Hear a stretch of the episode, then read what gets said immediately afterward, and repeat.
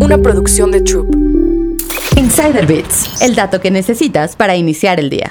¿Cómo afrontar el mansplaining en el trabajo? ¿Cuántas veces te ha pasado que estás en una reunión y un compañero profundiza en un tema sobre el que tú tienes más conocimientos? ¿Algún compañero ha cuestionado tu credibilidad en ese tema? Por definición, el mansplaining tiene sus raíces en el machismo. Viene de las palabras man, hombre, y explaining, explicando. Sin embargo, este comportamiento no es exclusivo de los hombres. A nivel organizativo, el mansplaining perjudica la toma de decisiones al frenar la creatividad y la innovación. Desde el punto de vista individual, el hecho de que se cuestione tu competencia merma satisfacción, confianza y hasta compromiso en el trabajo. Entonces, ¿cómo afrontarlo? Si en tu equipo hay un mansplainer y eres tú quien está al mando, tienes la responsabilidad de tomar medidas. Habla de las credenciales de tus colegas. Por ejemplo, di, Miguel, sé que te apasiona tal tema. ¿Sabías que Juan y Susana estudiaron ese tema y que han trabajado en ese campo? Asume una interacción positiva y fomenta la autorregulación. Pero si tú eres el blanco habitual de los mansplaining y no eres el jefe, la situación puede ser un poco más complicada de manejar. Tu estrategia dependerá de la situación. Si el mansplainer es un colega con el que tienes reuniones periódicas, los expertos sugieren alistar otros miembros del equipo como tus aliados.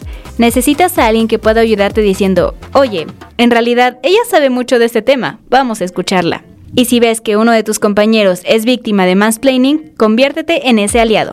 Insider Bits, el dato que necesitas para iniciar el día. Una producción de Troop.